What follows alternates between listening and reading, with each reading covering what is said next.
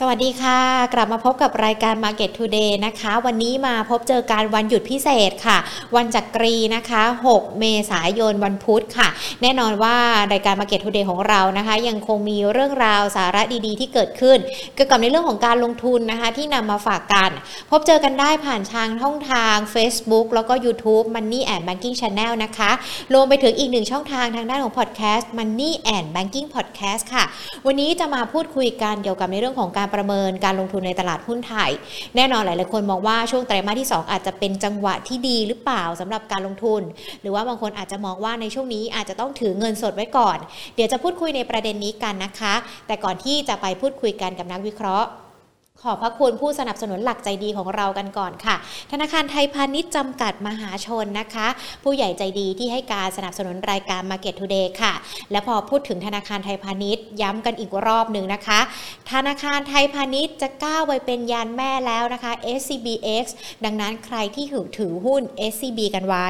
อย่าลืมนะคะแลกหุ้นจาก SCB เป็น SCBX กันด้วย ซึ่งน่าจะเริ่มทำกันได้แล้วตั้งแต่วันนี้ไปจนถึง 18 เมษายนนี้นะคะ หรือว่าถ้าใครเนี่ยถือหุ้นตัวนี้อยู่แล้วอยู่ที่โบรกไหน ลองสอบถามโบรกของท่านดูก็ได้นะคะ ขั้นตอนรายละเอียดวิธีการเป็นอย่างไรกันบ้างค่ะ และเพิ่มอีกหนึ่งช่องทางสำหรับการรับฟัง Market Today รับชมกันด้วยนะคะ ใครที่ยังไม่ได้เป็นเพื่อนการทาง Line Official ของเรานะคะเซิร์ชเข้าไป Market Today ค่ะ กดเพิ่มเป็นเพื่อนกัน วันหยุดแบบนี้นะคะ ถึงแม้ว่าหญิงจะมีการจัดรายการ Market Today มาให้ทุกๆคนได้ทราบกัน แต่เราก็ยังมีข้อมูลนะคะ ข่าวสารเกี่ยวกับของการลงทุน อัปเดตการผ่านทางช่อง Line ของเราด้วยนะคะ ดังนั้นอย่าลืมเป็นเพื่อนกันนะคะ at market today ค่ะ เป็นเพื่อนกันนะคะ จะได้ไม่ตกเทรนด์ในเรื่องของการลงทุนกันด้วยอ่ะและอย่างที่บอกไปวันนี้วันหยุดพิเศษนะคะ ก็ต้องมีหัวข้อพิเศษพิเศษ พูดกับพูดคุยกับนักวิเคราะห์คนพิเศษกันด้วยนะคะว่าทำไมนักวิเคราะห์ถึงมองว่าในช่วงนี้อาจจะต้องถือเงินสดมากกว่าที่จะเข้าไปลงทุนกันด้วยนะคะ วันนี้ค่ะพูดคุยกันกับคุณสมพงษ์เบญจเทพานันท์ผู้ช่วยกรรมการผู้จัดการ ฝ่ายวิเคราะห์หลักทรัพย์จากบริษัทหลักทรัพย์ไอราจำกัดมหาชนค่ะ สวัสดีค่ะพี่สมพงษ์ค่ะ ครับสวัสดีครับน้องหญิงครับ ค่ะ ต้องบอกว่าช่วงไตรมาสแรกที่ผ่านมาเดี๋ยวเราประเมินสถานการณ์กันก่อนดีกว่านะคะพี่สมพงศ์ก่อนที่จะมาดูว่าไตรมาสสองเนี่ยมันเกิดอะไรขึ้น ไตรมาสแรกการลงทุนในตลาดหุ้นเราเนี่ยเรามีโอกาสได้เห็นดัชนีปรับเพิ่มขึ้น ปรับลดลงสถานการณ์โอมิครอน หรือว่าแม้แต่สงครามรัสเซียยูเครนที่มันเกิดขึ้น มันมีผลต่อภาพรวมในเรื่องของการลงทุนไตรมาสแรก แต่เราก็ยังเห็นเม็ดเงินจากต่างชาติเข้ามาด้วยนะคะ มันมีนัยยะสำคัญอะไรหรือว่า เราฉายภาพไตรมาสแรกยังไงกันบ้างคะสำหรับการลงทุน ไตรมาสแรกถือว่าเราค่อนข้างจะ outperform นะครับ อืม นะครับเราเขาเอ่อช่วงต้นไตรมาสเลยนะครับ แล้วก็ขึ้นด้วยด้วยหุ้นของกลุ่มธนาคารพาณิชย์หลีดขึ้นมาเลยนะครับ ธนาคารพาณิชย์ เริ่มจากตัว SCB ยานแม่ก่อนนะครับ ค่ะ X จุดประกายนะครับบรรดาว่าเปลี่ยนจากเอ่อธนาคารพาณิชย์ไปสู่บริษัทเทคคอมพานี ค่ะ นะครับซึ่งมันในเมืองนอกเนี่ยเทคคอมพานีเนี่ยเขาให้ PE กันสูงมากนะครับสามสี่สิบเท่า อืม นะครับ ก็เลยตื่นเต้น แล้วก็มองกันต่อไปอ่าเคแบงก็มีนะครับเคแบงก็มีก็ก็เล่นเคแบงตามมาอีกแบงก์กรุงเทพก็ไปคุยกับแบงก์ชาติต่อนะครับขออนุมัตินะครับ ค่ะ กรุงไทยแบงก์ก็มีนะครับ กรุงไทยแบงก์ก็มี KTBS นะครับ ซึ่งก็ใช้โปรเจกต์ว่าสปีดโบ๊ท อืม นะครับ ค่ะ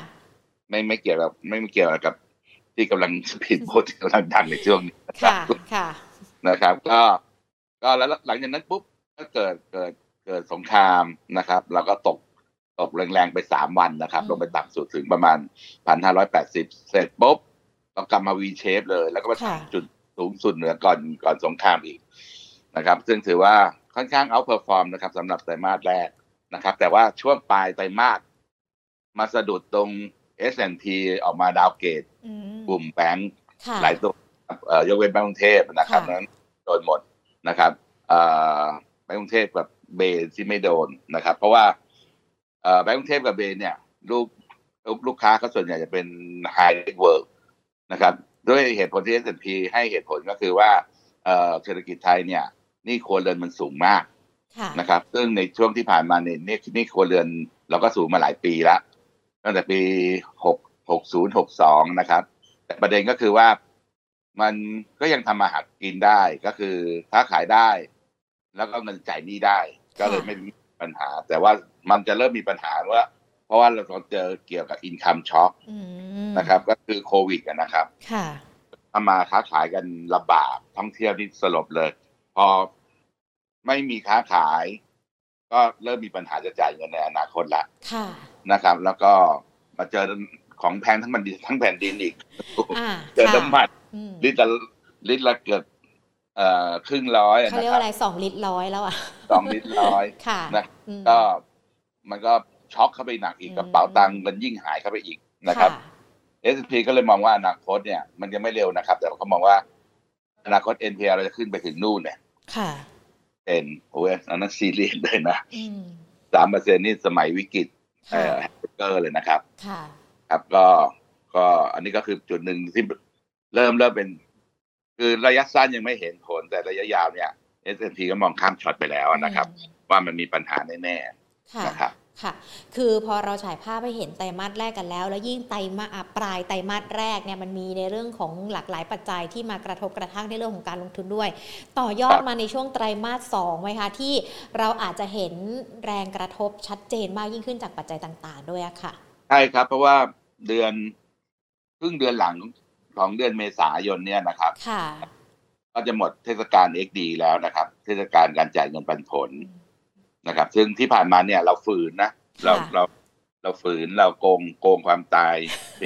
อันเจ็ดไม่ได้ ค่ะ แต่ส่วนทำไมถึงใช้ก็พยายามจะยืน อ่า คือเอ่อเคแบงก์ก็ดันจนมันไม่ขึ้นละ ค่ะ ก็เปลี่ยนตัวดันก็ไปดัน SCB ขึ้นมาวันเดียว อืม บวกหกเจ็ดบาทเลยนะครับ แล้วก็เลิก ค่ะ เห็นได้ว่า ช่วงนี้ครับมีแต่หุ้นตัวเล็กๆนะครับ เป็นหุ้นเก่งกำไรที่ที่ขึ้นรุนแรงมาก ค่ะ คือทุกทุกๆท่านอาจจะมีความรู้สึกเหมือนกันนะครับ ว่า หุ้นขึ้นมาพันเจ็ดแต่ทำไมหุ้นเราไม่เห็นขึ้นเลย อืม นะครับ พูดในพ เพ อร์ต ราะ ของเรา นะ ค่ะ คนส่วนใหญ่ อืม นะครับ เพราะมันไปขึ้นในหุ้นตัวเล็ก ๆ เก่งกำไรหุ้น อืม หุ้นปั่นน่ะ ง่าย ค่ะ ๆ ยิ่งยิ่งยิ่งตัวไหนตัวเล็ก ๆ ตัวเละๆนะยิ่ง ค่ะ เละยิ่งแดง อ๋อค่ะ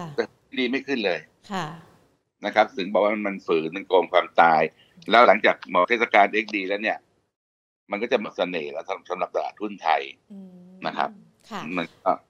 น่ากังวลอยู่ อันนี้เฉพาะเรื่องในประเทศนะ ค่ะ ไหนจะน้ำมันที่ที่ตอนแรกมันขึ้นเป็นเพิ่งขึ้นเดือน เดือนมีนาคมนี้ประมาณเนี้ยนะครับ ค่ะ เอ่อกุมภามีนา มันจะทีวีค่อยๆส่งผลกระทบต่อเงินเฟ้อของเรา ตั้งแต่ไตรมาสสองนี้ไปอาจจะเห็นเห็นผล อืม อืม ค่ะ ครับ พอฟังแบบนี้แล้วดูเหมือนยังไม่ค่อยมีปัจจัยอะไรดี ๆ กับการลงทุนในช่วงไตรมาสสองกันเลยนะคะ เพราะว่าอย่างในประเทศเองเราก็ต้องดูด้วย เดี๋ยวพอหมดการจ่ายปันผลการหรือว่าแม้แต่ในเรื่องของสถานการณ์ต่างๆ ที่เกิดขึ้น ดังนั้นเองไตรมาสสองการลงทุนควรจะเป็นยังไงคะพี่สมพงษ์คะ เอ่อ ไม่ลง เน้น ทุน ง่ายกว่า อ่ะจริงเหรอ เนี่ยถือเงินสดอะนะครับ อืม ครับวุฒิพันธ์ทั่วไปแต่คราวนี้ประเด็นก็คือว่า หลายคนก็จะถือหุ้นแล้วขาดทุนไม่อยากจะขาย ค่ะ ไม่อยากขายขาดทุน ก็พยายามจะบอกนะครับ ว่าเราก็ไปสามารถทำ hedging โดยการไปช็อตดัชนีอะนะครับ ในสัดส่วนให้เท่ากับหุ้นของเราเนี่ย ก็คือหุ้นลง เราขาดทุนหุ้น แต่เราจะไปกำไรทีเฟก อืม แล้วถ้าหุ้นขึ้น เราขาดทุนทีเฟกแต่เราเราจะไปกำไรหุ้น เพราะฉะนั้นเราจะหมด hedging ความเสี่ยงออกไปหมดเลยอะนะครับ ค่ะ นะครับเป็นการสแควร์ความเสี่ยงออกไป ในสถานการณ์ที่ดูไม่ดี ไหนจะเมืองนอก ตัว Investec Yield Curve อะนะครับ ซึ่งนักวิเคราะห์ทางการเงินเนี่ย ให้ความสำคัญสูงมากนะครับ มันหมายความว่าอะไร หมายความว่าเอ่อปกติดอกเบี้ยระยะสั้นเนี่ย มันจะต้องอยู่ต่ำกว่าดอกเบี้ยระยะยาว อ่า ใช่ไหมครับ ค่ะ แต่ตอนเนี้ย ดอกเบี้ยสองปีกับดอกเบี้ยสิบปีมันเริ่ม เริ่มใกล้เคียงกันละ อืม สูงกว่าแล้วสักสองปี ค่ะ แล้วถ้าเฟดมันขึ้นดอกเบี้ยอีก ก็ยิ่งทำให้ดอกเบี้ยระยะสั้นพุ่งขึ้นมาอีก ค่ะ นะครับ ไอ้ภาวะตัวเนี้ยเอ่อ invested yield curve เนี่ยเขาบ่งบอกว่าในอีกหกเดือนหรือสิบสองเดือนเนี่ย เศรษฐกิจสหรัฐจะเกิด recession นะนะครับเข้าจะเข้าสู่ภาวะถดถอยนะครับ เป็นสัญญาณเตือนที่นักวิเคราะห์ค่อนข้างกังวลกันพอสมควร ค่ะ ครับ โอ้ มีแต่ปัจจัยที่กังวล นะ ยัง สำหรับจังหวะสอง ยัง ยังไม่หมดใช่ไหมคะ ยังมีเรื่องที่กังวลกันอีก ก็เรื่องของสงคราม ก็คงจะยืดเยื้อนะครับ เพราะว่า ค่ะ ดูดูแล้วรัสเซียไม่สามารถผลิตศึกได้ ดังดังที่หวังนะครับ อืม ห้าวันสิบวัน อืม นี่ผ่านไปนานแล้วก็ยังไม่ได้ ค่ะ อย่ายืดเยื้อกลัวอย่างเดียวกลัวรบธรรมดาไม่ชนะต้องเอาอาวุธหนักออกมาสู้กันนี่น่ากลัวมาก อืมค่ะ นะครับ ค่ะ ก็ประเด็นประเด็นตรงนี้ก็เป็นประเด็นหนึ่งที่กังวลอยู่ แล้วก็ในส่วนของราคาน้ำมัน อืม น่าจะคลี่คลายแล้วแหละ ค่ะ นะครับ ว่าราคามันคงน่าจะพีคไปละ อืม นะครับ จากการกังวลในเรื่องของการคว่ำบาตรคว่ำบาตรน้ำมันรัสเซีย แต่รัสเซียก็แก้เกมอะนะครับ ค่ะ แก้เกมโดยการโอเค มาจ่ายเงินด้วยด้วยค่าเงินรูเบิลอะนะครับ ค่าเงินของรัสเซีย ส่งผลให้ค่าเงินรูเบิลเนี่ยตีกลับมาตอนแรกนี่มันลงไปห้าสิบเปอร์เซ็นตอนนี้มันกลับมาเติมแล้วนะครับ ค่ะ กลายเป็นว่ายุโรปรับผลกระทบเต็มๆเลยเพราะว่าเงินเฟ้อจะอยู่ประมาณเจ็ดเปอร์เซ็นกว่าๆสำหรับยุโรป อืม หนักนะ ค่ะ เจ็ดเปอร์เซ็นต์หนัก แล้วก็ต้องเอ่อซื้ออาวุธมาช่วยยูเครนอีกนะครับ เพราะฉะนั้นเอ่อทางยุโรปเนี่ย ก็จะประสบปัญหาหนักพอสมควร แต่น้ำมันเนี่ย น่าจะพีคไปแล้ว ค่ะ นะครับ เพราะว่าเอ่อทางตัวรัสเซียก็แก้เกมโดยการ ถ้าจะมาซื้อน้ำมันจากรัสเซีย ให้เอาทองคำมาซื้อ อืมค่ะ แล้วเอียก็บอกว่า ตอนนี้ทองคำมันอยู่พันพันเก้าร้อยสามสิบกว่าเหรียญใช่ไหมครับราคา ค่ะ ปอตรัสเซียบอกมาซื้อกับเขาเนี่ย เดี๋ยวเขาให้ที่พันสี่ร้อยเจ็ดสิบห้า อืมค่ะ หมายความว่าคุณกำไรทันทีเกือบสามสิบเปอร์เซ็นต์นะ ค่ะ จากค่าค่าทองคำอะ ค่ะ ตัวต่างทองคำเดี๋ยวสักพักก็แห่กันแย่งกันซื้อที่ที่รัสเซีย ไม่พอ รัสเซียบอกว่าจะขายให้อินเดียด้วย อืมค่ะ ราคาห้าเหรียญนะครับ ในขณะในขณะที่ราคาตลาดโลกเนี่ยอยู่ร้อยเหรียญ ค่ะ ถูกกว่าอ้าวอีกนะครับ อ่าค่ะ เราจะขายให้จีนอีกนะครับ เพราะฉะนั้นแค่ขายให้จีนกับกับรัฐเอ่อกับอินเดียนี่ก็ครึ่งโลกแล้วอะ อืม ไม่ต้องน้อยยุโรปแล้ว ค่ะ ครับ อ่ะ ก็เป็นประเด็นที่ต้องติดตามกัน แล้วก็เป็นปัจจัยที่เราอาจจะมองกันไปด้วยในล่วงหน้าเลยนะคะเลยอาจจะทำให้เราเนี่ยต้องถือเงินสดเยอะกันสักนิดนึงสำหรับในช่วงไตรมาสสองสำหรับการลงทุน แล้วมันต้องถือรอไปนานเท่าไหร่คะกว่าที่เราจะใส่ในเรื่องของการลงทุนได้ค่ะพี่สมพงษ์ ไม่ต้องรีบ เดี๋ยวเย็นๆ เพราะที่ผ่านมาก็ขึ้นมาเยอะพอสมควรนะอยู่พันเจ็ดเนี่ยก็ อืม ก็ถือว่าเยอะเยอะแล้วล่ะ ค่ะ นะ ครับยืนไม่ค่อยได้ทันทีพันเจ็ด ค่ะ อาจจะพันหกต้นต้นๆหรือยังไงค่อยดูอีกทีหนึ่งอะนะครับ อืมแต่พันเจ็ดเราปีนี้ยังมีความหวังอยู่ใช่ไหมคะ อ๋อเห็นไปแล้วนี่ อ่าอ่าแล้วก็อาจจะมีการปรับลดลงมาแล้วช่วงปลายปี ช่วงที่เหลือของปีเรายังคงเห็นอยู่ด้วยไหมคะ น่าจะ อ่ะ นะ ยังได้อยู่ แต่คงไม่เก่งพอที่ทำออทำไฮได้มั้ง อืม ค่ะ ค่ะ อ่ะ ก็ถือว่าเป็นในเรื่องของปัจจัยที่เราอาจจะต้องติดตามกัน แล้วก็แนะนำนักลงทุนที่ต้องถือเงินสดเยอะกันสักหน่อยสำหรับในช่วงนี้ยังไม่ต้องรีบสำหรับการลงทุน แต่พี่สมพงษ์ขาต้องบอกว่าจริง ๆ แล้วเนี่ยในโลกของการลงทุนตลาดหุ้นบ้านเรา ก็จะมีทั้งเอาคนที่อ่าเซฟเซฟๆหน่อยถือเงินสดกันไป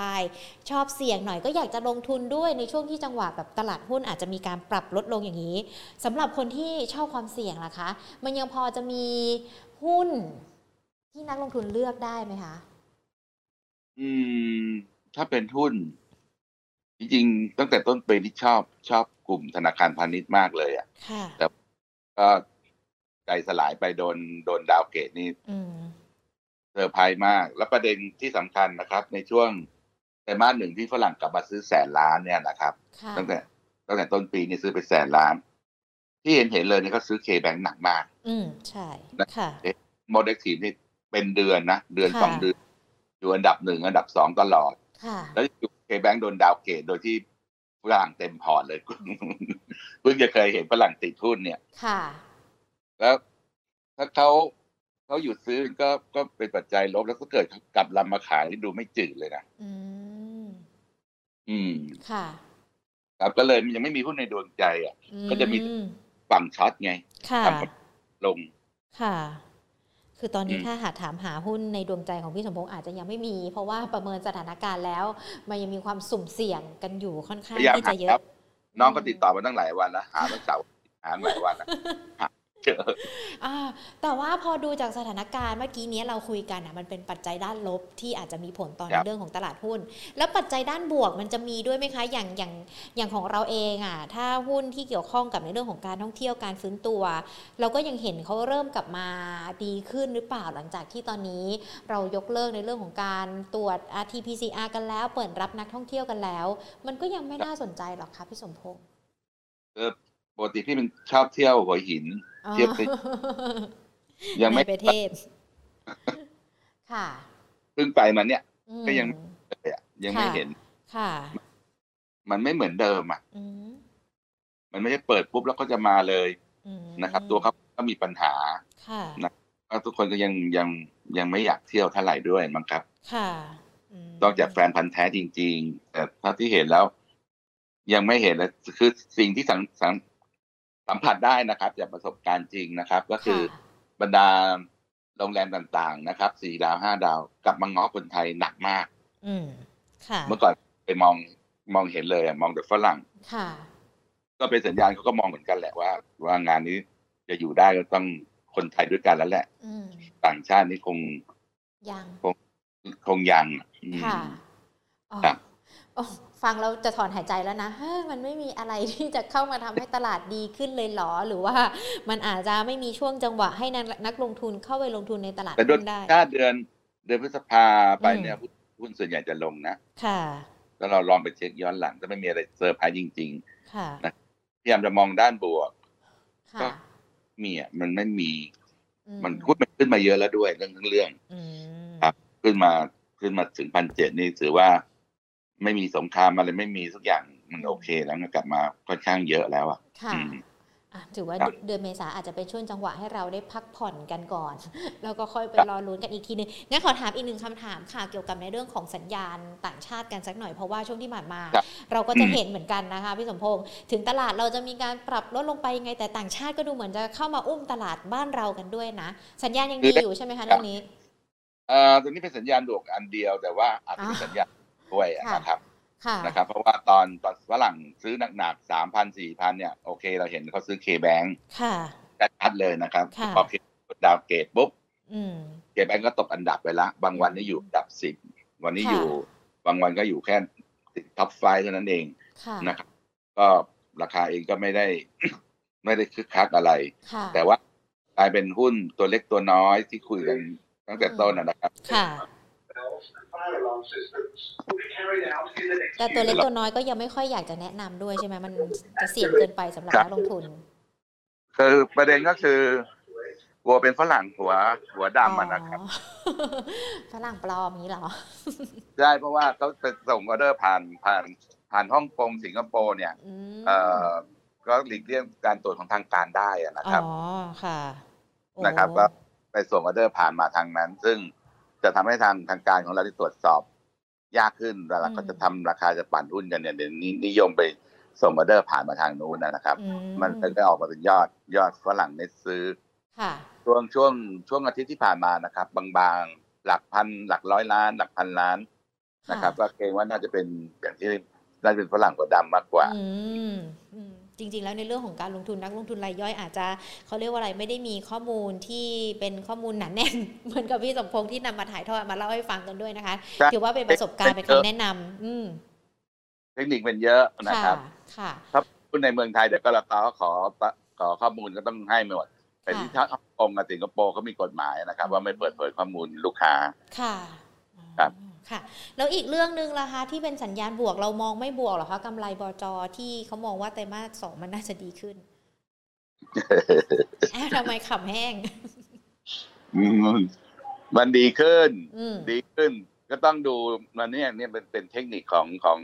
ของการอ่านงบการเงินจริง ๆ นะ ค่ะ ดีขึ้นปีที่แล้วแย่สุดเปล่า ค่ะ ปีแล้วฐานต่ำมั้ง ปีนี้ก็เลย อืม ก็ก็เลยอยู่เฉยๆว่าเหมือนเหมือนโตขึ้นอะไรประมาณเนี้ยครับ อืมอ่ะ มันไม่ได้โตแบบโตแบบโตแบบแข็งแรงอ่ะ ไม่ใช่ ค่ะ เทคนิคการอ่านอ่านอ่านงบการเงินนะนะครับ ว่า ค่ะ ก็ปีที่แล้วมันแย่สุดแล้วปีที่แล้วมันเจอเจอโควิดไปอะไรเงี้ยครับ ก็คือโตขึ้นจากฐานที่ต่ำนั่นเอง เอ่ออยู่เฉยๆก็โตได้อะมัน อ่ะไม่เป็นไรคือจริง ๆ แล้วนักลงทุนอ่ะพอฟังแบบนี้แล้วอาจจะท้อแท้ท้อถอยใจเนาะเพราะว่าชอบที่จะลงทุน แต่ว่าอาจจะต้องฟังคำแนะนำที่ต้องบอกว่าต้องถือเงินสดให้มากยิ่งขึ้นด้วย ดังนั้นพี่สมพงษ์ทิ้งท้ายกันดีกว่าค่ะ ถือเงินสดได้แหละ แต่ว่าก็รอจังหวะระยะเวลาที่เราจะกลับเข้าไปลงทุนอีกครั้งหนึ่งเพื่อเป็นกำลังใจให้กับนักลงทุนด้วยนะคะ คือคือก่อนจบขอ น้องหญิงก็รู้ใช่ไหมฉายานามปากกาพี่ อ่ะ กระทิงอ้วนนะ ค่ะ คือปกติเป็นพวกพวกขาขาขาบูลลิชนะครับ อืม ส่วนใหญ่ ส่วนใหญ่จะมองขึ้นนะนะครับ น้อย เวลามองไม่ดีนี่ต้องระวังไว้นะครับ อืม ก็แสดงว่ามันมันแย่แล้ว ค่ะ ครับ ค่ะอ่ะ ก็เดี๋ยวรอโอกาสแล้วกันมีจังหวะเมื่อไหร่ก็ค่อยเข้าไปลงทุนตามที่เราพูดคุยกันไว้ แต่ตอนนี้ปัจจัยเสี่ยงมันดูจะเยอะเหลือเกินนะคะสำหรับในเรื่องของการลงทุน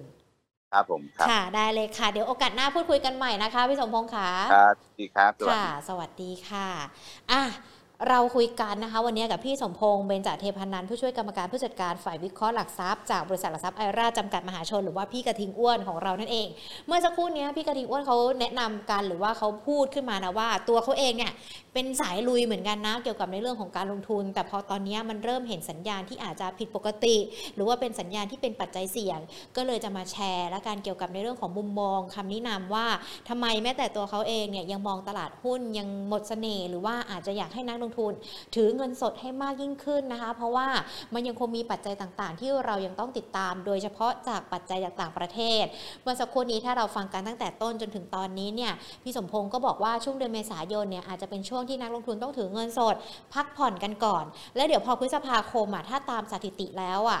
ราคาหุ้นหรือว่าตลาดหุ้นมันจะมีการปรับย่อลงมา เราก็ค่อยใช้จังหวะนั้นเข้าไปลงทุนได้ ถ้าสถานการณ์ไม่ได้มีอะไรเปลี่ยนแปลงหรือว่ามีปัจจัยเสี่ยงเพิ่มเติมนะคะพอถามถึงหุ้นแนะนำก็บอกว่าตอนนี้มองตลาดไม่ค่อยดี แล้วก็ไม่ค่อยอยากให้นักลงทุนเข้าไปลงทุนด้วย เลยยังไม่ได้มีหุ้นแนะนำมาฝากกันในวันนี้นะคะ แต่ถึงแม้ไม่มีหุ้นแนะนำมาฝากก็ยังมีคำแนะนำดีๆ มาฝากกัน เกี่ยวกับในเรื่องของการมองภาพรวมตลาดหุ้น ว่าทำไมในช่วงนี้เราจะต้องถือเงินสดมากยิ่งขึ้นด้วยนะคะ